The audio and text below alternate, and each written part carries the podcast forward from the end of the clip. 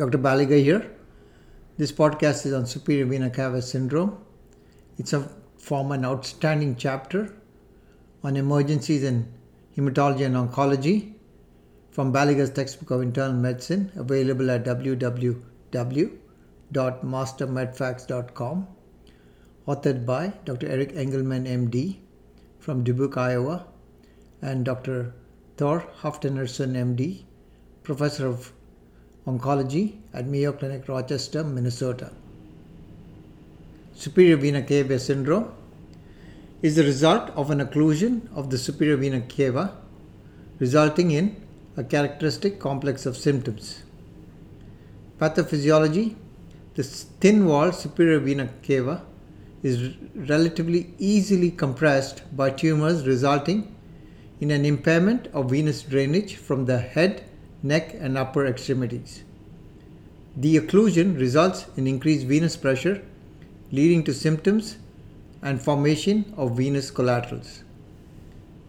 Principal causes Malignancies are the most common cause of superior vena cava syndrome, and although lung cancer and lymphomas are most commonly implicated, multiple other cancers can cause superior vena cava syndrome. Benign causes are increasingly being recognized and include histoplasmosis, fibrosing mediastinitis, and SVC thrombosis, often resulting from indwelling venous catheters or pacemaker leads. Keys to history The onset of symptoms can be relatively sudden, especially in case of acute thrombosis and highly proliferative tumors. More insidious onset can be seen with less aggressive malignancies. Typical symptoms include shortness of breath or dyspnea, cough, facial fullness and headache, dizziness, syncopal spells, chest pain, dysphagia, and hoarseness are also reported, and the symptoms may be worsened by bending forward. Physical examination facial swelling, edema of the upper extremities, and prominent chest wall veins, which are venous collaterals, are the common findings. Some patients have physical findings suggestive of advanced malignancy, such as lymphadenopathy and abnormal lung auscultation. Helpful diagnostic tests. The most helpful diagnostic test is CT imaging. A chest radiograph may reveal right hilar fullness but lacks sensitivity for diagnosis. Venography or magnetic resonance angiography may occasionally be needed. Differential diagnosis Pericardial effusions may result in similar symptoms but with very different physical findings. Natural history and prognosis Little is known about the natural history and prognosis of untreated superior vena cava syndrome, but the prognosis is largely determined by the underlying malignancy. Treatment In general, Therapy for SVC syndrome is not emergently needed as life threatening complications of short delays in therapy are uncommon. There is usually enough time to obtain tissue for diagnosis before commencing therapy.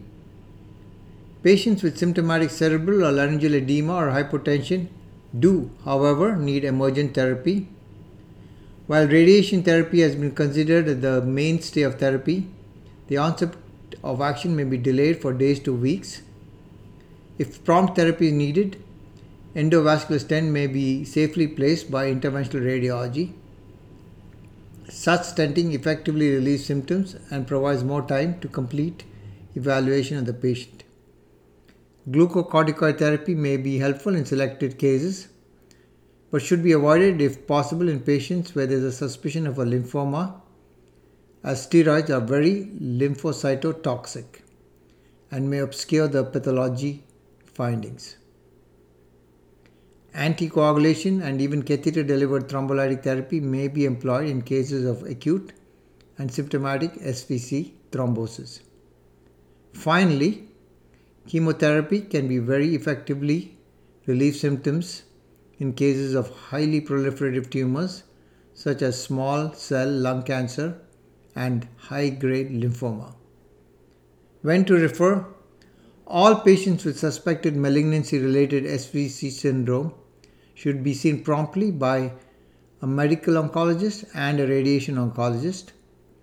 Patients with severe symptoms should be evaluated by an interventional radiologist without delay for consideration of endovascular stenting. Multiple choice question. A 43 year old female presents with worsening dyspnea over the last few weeks. She has noticed that the symptoms worsen with bending forwards. She has a sensation of facial fullness, a sinus headache in her description, and ill defined chest pressure with occasional dizziness. She reports a weight loss of 16 pounds over the last 8 weeks and low grade fevers with night sweats. On examination, she has a slight facial edema with distension of the veins of the arms, neck, and upper chest. A chest radiograph shows a large right sided hilar mass, and a follow up CT confirms the presence of a large mediastinal mass with hilar adenopathy, with the near obliteration of the SVC lumen. Which of the following is the most appropriate next step? A. Initiation of radiotherapy without delay, followed by a biopsy once the symptoms have improved. B. Initiation of anticoagulation with low molecular weight heparin. C. Placement of a SVC stent followed by a biopsy. D. Therapy with high doses of corticosteroids. And E. Empiric chemotherapy for lymphoma. And the answer is 10C. This patient has symptomatic SVC syndrome with worsening of her symptoms and a relatively urgent intervention is needed. SVC syndrome is rarely a true emergency and usually there is time to obtain a biopsy for diagnosis before initiating definitive therapy. In cases of a previously known malignancy, a biopsy may not be needed and definitive therapy may be initiated. Her history is suggestive of lymphoma. In this case, a placement of a SVC stent followed by a biopsy is the most appropriate initial intervention.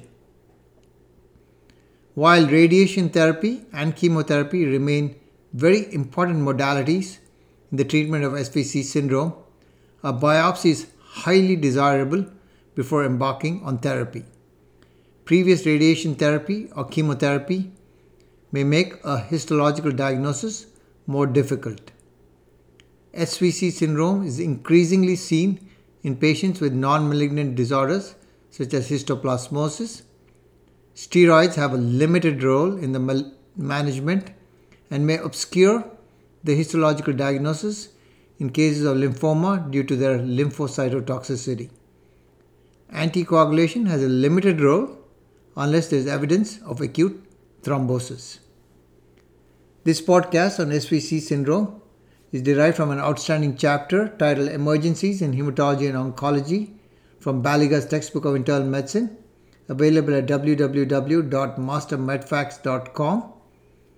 This chapter is authored by Dr. Eric Engelman, MD, consultant hematologist oncologist in Dubuque, Iowa, and Dr. Thor Halfdanarson, MD, who is professor of oncology at Mayo Clinic, Rochester, Minnesota.